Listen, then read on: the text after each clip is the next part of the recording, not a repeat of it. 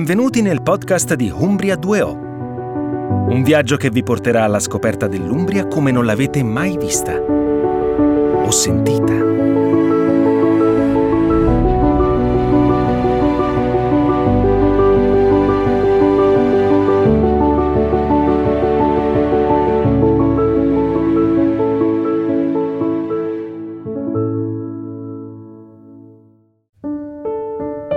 In questo primo episodio parleremo della Valle Umbra, il territorio che si estende a ovest degli Appennini, coprendo la provincia di Perugia fino ai Monti Martani.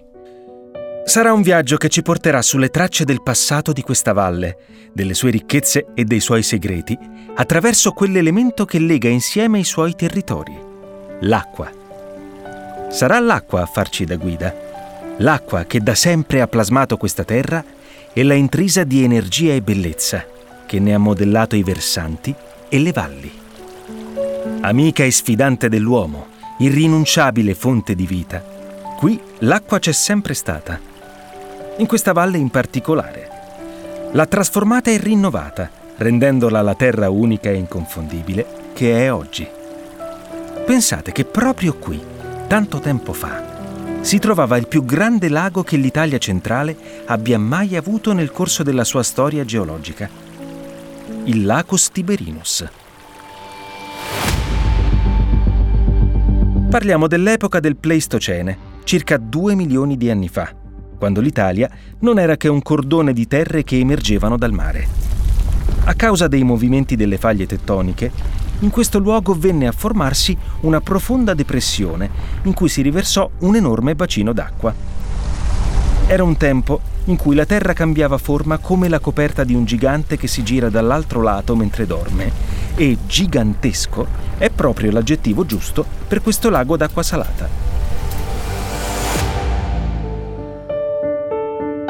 Lungo 120 km e largo 30, il Lacus Tiberinus aveva la forma di una Y rovesciata – Partiva a nord dalla zona in cui oggi sorge Città di Castello e arrivava fino all'odierna Perugia, dove si biforcava in due grandi rami, uno a est, nella conca della Valle Umbra, passando per quei territori che oggi sono occupati da Assisi, Foligno e Spoleto, e l'altro a ovest, nella conca che oggi ospita il letto del Tevere, giungendo fino a Terni. La prossima volta che vi troverete a guardare le immagini dell'Umbria dal satellite, fateci caso. Quella Y rovesciata c'è ancora ed è l'impronta lasciata dal grande lago preistorico nella terra umbra. Per chilometri e chilometri le sue sponde incontaminate erano invase dalla vegetazione e questo regno di pace, di natura inviolata, che ancora oggi possiamo ritrovare nei sentieri della Valle Umbra, era a quel tempo appannaggio degli animali e delle piante. Una fitta rete di corsi d'acqua si precipitava giù dalle catene montuose che delimitavano il lago da est e da ovest. E più questi fiumi scendevano a valle, più si alimentavano e trascinavano con sé detriti, ciottoli e sabbia con una forza inarrestabile che erodeva i versanti montuosi. Una volta arrivati a valle per gettarsi nel Lacus Tiberinus, la loro potenza diminuiva e i detriti iniziavano a sedimentarsi. È così che si sono formati i colli di Perugia e di Foligno.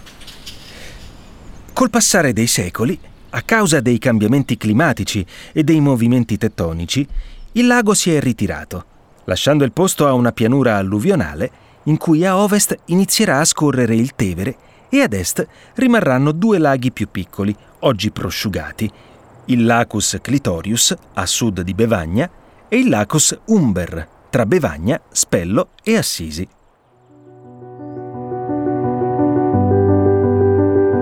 Iniziamo il nostro viaggio proprio da Assisi, arroccata sul versante nord-occidentale del Monte Subasio, dove le prime tracce di insediamenti umani risalgono già al Neolitico. Qui, tra il IX e l'VIII secolo a.C., si stanziarono gli Umbri, il popolo che Plinio il Vecchio descrisse come il più antico d'Italia, facendo derivare il loro nome dalla parola greca ombros, temporale, perché, e questa è una leggenda affascinante, secondo i greci, gli Umbri erano talmente antichi che pare siano sopravvissuti alle piogge quando la terra fu inondata. Insomma, l'acqua, che ai tempi dell'Acus Tiberinus lambiva il promontorio dove oggi sorge Assisi, è l'elemento che si lega ai suoi fondatori dalla notte dei tempi. E anche se non si direbbe, l'acqua ad Assisi scorreva già all'epoca dei Romani, come una forza invisibile che ne animava i sotterranei. In un cunicolo lungo 6 km, con una semplice ma solida volta alla cappuccina, l'antico acquedotto del Sanguinone convogliava in città le acque di una sorgente sul monte Subasio. Oggi è un'importante testimonianza del passaggio dei Romani dalla città di Asisio. Tornando in superficie, vale la pena incamminarsi sul colle Asio verso la Rocca Maggiore, che sovrasta Assisi e i territori che la circondano da più di 800 anni. Nel corso dei secoli, la rocca è stata distrutta e danneggiata, ampliata e ripristinata. Oggi ci appare in tutta la sua imponenza e offre una vista mozzafiato della città. Anche il panorama delle pendici del Subasio è spettacolare ed è proprio in quella direzione che ci dirigiamo, a est, oltre il monte, dove si apre la rigogliosa valle del Topino.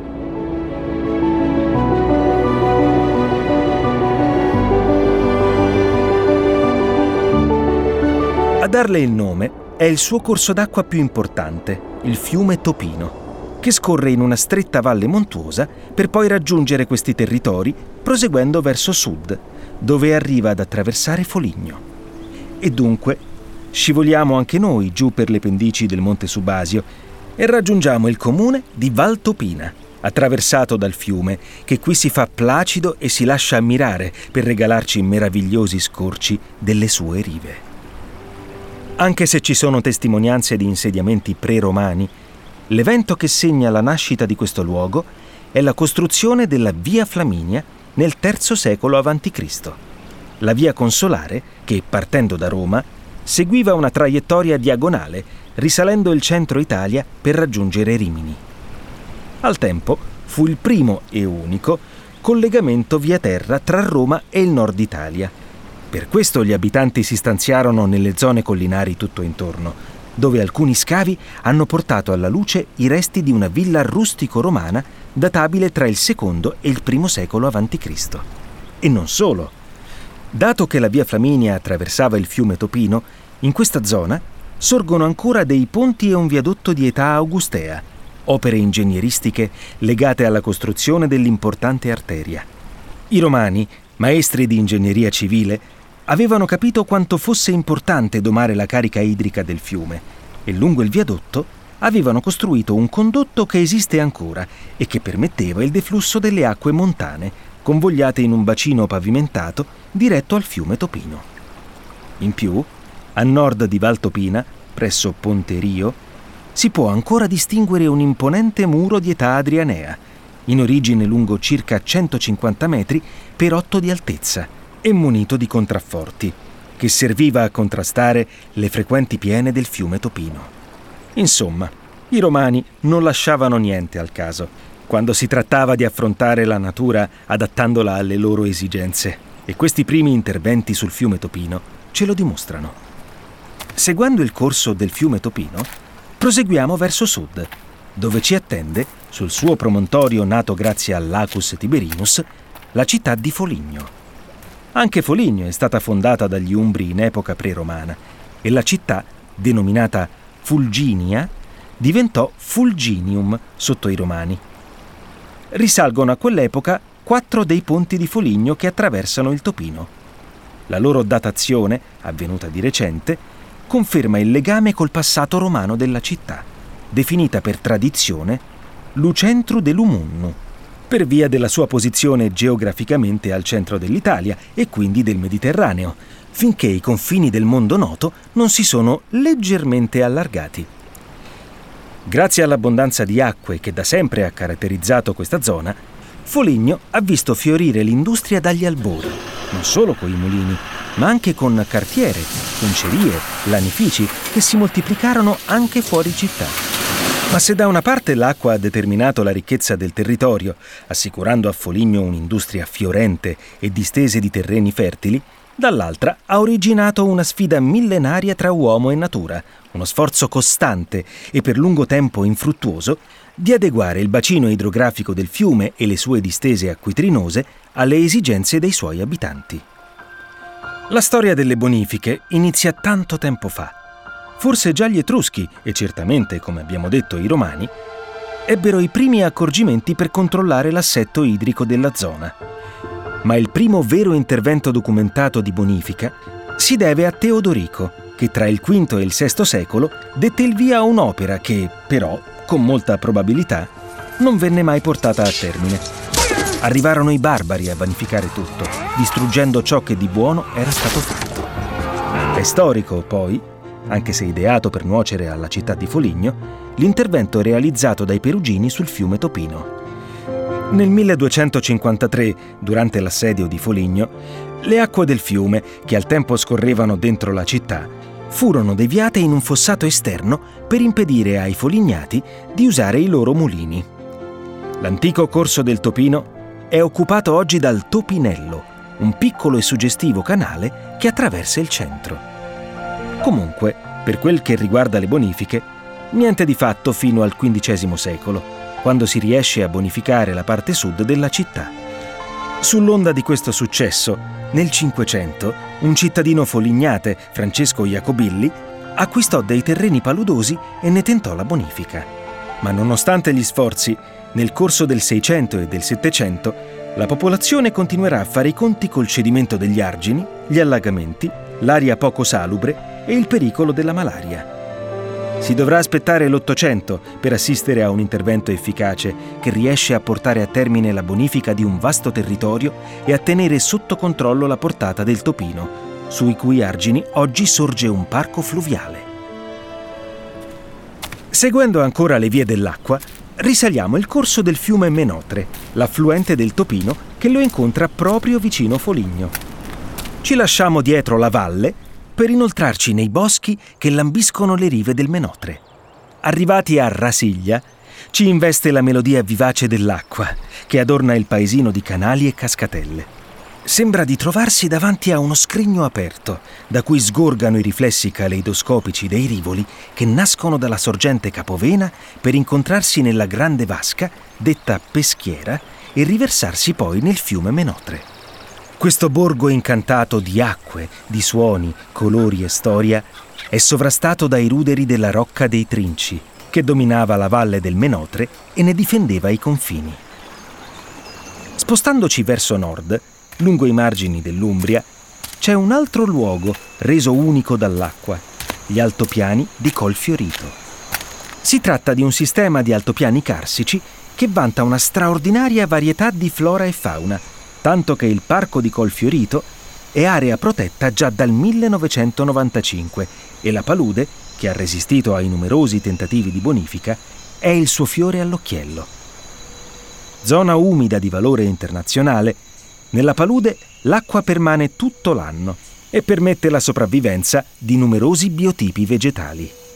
Si presta dunque come habitat d'eccellenza per l'avifauna e custodisce anche una torbiera – cioè una zona in cui le acque della palude scorrono lente e a temperature basse, in modo da consentire il depositarsi della torba. Camminare per i sentieri del parco permette di farsi un'idea di questo spazio così variegato, profondamente diverso dalle montagne che lo circondano.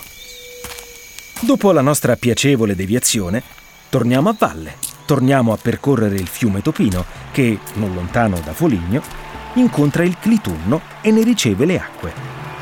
E che acque, che acque sono quelle del Clitunno! Così cristalline, limpide, e il suo letto così lussureggiante, uno specchio azzurro che accoglie in sé le sfumature più luminose del verde. Un paesaggio tanto idilliaco da rendere famoso il Clitunno già all'epoca dei Romani. Nei suoi pascoli crescevano i tori dal manto bianco scelti per guidare le pompe trionfali, come raccontano Virgilio, Stazio e Sesto Properzio. Il fiume, al tempo, era navigabile e sulle sue rive sorgevano ville e sacelli di culto. Che meraviglia doveva essere risalire la corrente, magari su una piccola imbarcazione, e incontrare i colori sgargianti delle belle ville romane rivolte verso l'acqua, come a salutarci e ad augurarci buon viaggio. Il fiume scorre nel comune di Campiello sul Clitunno, un comune dalla conformazione peculiare perché raggruppa sotto di sé tante piccole frazioni sparpagliate sul territorio. La loro diversità rappresenta un esempio interessante di incontro tra natura e intervento umano. Le piccole comunità si raggruppano in centri poco popolati ma densi di storia, come Campello Alto, l'antico nucleo del comune, Pettino, che vanta origini greco-pelasgiche, o Fontanelle, in cui risiedono meno di una ventina di persone. Ma il nostro viaggio, risalendo la corrente del Clitunno e anche le correnti del tempo, ci porta nella frazione di Pissignano, dove si trova la fonte del Clitunno e dove ci aspetta Plinio il Giovane, che nel primo secolo d.C. venne proprio qui e ne rimase estasiato. Hai mai visto le fonti del Clitunno? V'è una piccola collina tutta coperta da antichi e ombrosi cipressi. Ai suoi piedi scaturisce una fonte da molte ineguali vene e prorompendo forma un laghetto che si spande così puro e cristallino che potresti contare le monete che vi si gettano e le pietruzze rilucenti. Sorge là, presso un tempio antico e venerato. Nel luogo indicato dall'autore latino si trova oggi il Tempietto sul Clitunno, costruito in epoca cristiana forse intorno al IV o V secolo d.C., grazie al reimpiego di materiali romani, come suggeriscono le sue belle colonne corinzie. Al suo posto, in epoca romana, sorgeva un tempio dedicato al dio Clitunno, una divinità fluviale e oracolare che fu consultata dall'imperatore Caligola in persona. A maggio si celebravano i Sacra Clitumnalia, i festeggiamenti dedicati al dio Clitunno. Ma lasciamo gli strepiti e i canti dei romani in festa per immergerci ancora una volta nel suono incantato del fiume e della sua sorgente poco lontano. Le fonti del Clitunno, risorgiva carsica, si gettano nel cerchio placido di un laghetto, dove la natura disegna le trasparenze sublimi che hanno ispirato poeti come Carducci e Lord Byron. Questa quiete ancestrale in cui non è possibile distinguere il punto in cui inizia l'acqua e termina il ramo del salice che vi si getta dentro, in cui la morbida vegetazione del fondale si muove sinuosa e sonnolenta, ci parlano di un tempo antico, un tempo in cui questo paesaggio di comunione fra terra e cielo e di armonia tra tutti gli elementi si apriva per chilometri e chilometri lungo le distese incontaminate dell'antico Lacus Tiberinus. Sono scorci come questo che ci permettono di immaginarlo e ci testimoniano una memoria del luogo che la Valle Umbra custodisce e preserva dentro di sé, nella bellezza disarmante del suo paesaggio e nella purezza delle sue acque.